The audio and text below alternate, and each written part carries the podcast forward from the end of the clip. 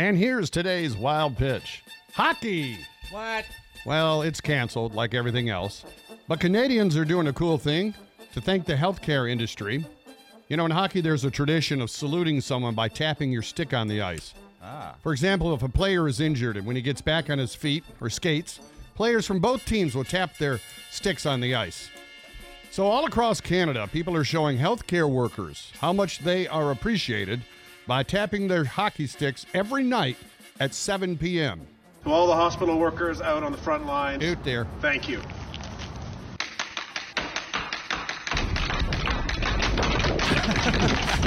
Whoa. Hey, Wow. it's nice to see them using their sticks for something other than slashing each other's ankles. That's today's wild pitch.